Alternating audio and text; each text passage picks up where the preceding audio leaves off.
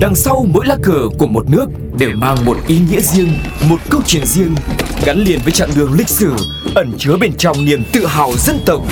Hiểu về mỗi lá cờ là hiểu được tinh thần của mỗi đất nước, cùng nhìn rộng rãi thế giới với series Chuyện bất ngờ về những lá cờ. Quý vị và các bạn thân mến, chúng ta đang quay trở lại với series Chuyện bất ngờ về những lá cờ. Và bây giờ thì chúng ta sẽ cùng tìm hiểu về quốc kỳ của đất nước láng giềng Campuchia nhé.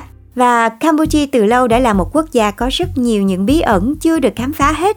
Từ các nền kiến trúc cổ xưa cho đến văn hóa xã hội con người tại nơi đây, có rất nhiều những điều để tạo nên những điểm nhấn đặc sắc cho vùng đất này.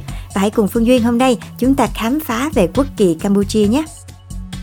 Được chọn lại vào năm 1993, sau khi cuộc tổng tuyển cử đưa Campuchia trở lại kỳ quân chủ, thì lá cờ Campuchia có hình chữ nhật với ba sọc, lần lượt là xanh dương, đỏ, xanh dương.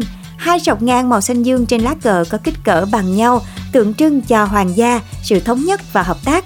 Màu đỏ nằm ở giữa tượng trưng cho tinh thần kiên dũng của nhân dân quốc gia nước này. Giữa lá cờ có hình ngôi đền ba tháp Angkor Wat chính là di sản văn hóa của đất nước này, đồng thời cũng biểu trưng cho Phật giáo Nam truyền, một tín ngưỡng tôn giáo chính của quốc gia Campuchia.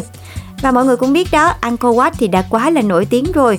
Quần thể đài Angkor Siem Reap Campuchia là di tích tôn giáo lớn nhất thế giới với hơn 160 hecta, được xem là đỉnh cao trong phong cách kiến trúc Khmer và đền Angkor Wat do vua Surya Varman II xây dựng vào đầu thế kỷ 12 nhằm tượng trưng cho núi Meru, quê hương của các vị thần cổ đại. Và là biểu tượng quốc gia cũng như là niềm tự hào của người dân thì Angkor Wat xuất hiện trên quốc kỳ Campuchia và đây cũng là quốc gia duy nhất có thiết kế quốc kỳ có công trình xây dựng. Và vừa rồi là những điều thú vị về lá quốc kỳ của nước Campuchia. Các bạn còn muốn tìm hiểu thêm quốc gia nào nữa, hãy chia sẻ về cho chương trình nha. Và hẹn gặp lại mọi người trong số tiếp theo của series Chuyện bất ngờ về những lá cờ.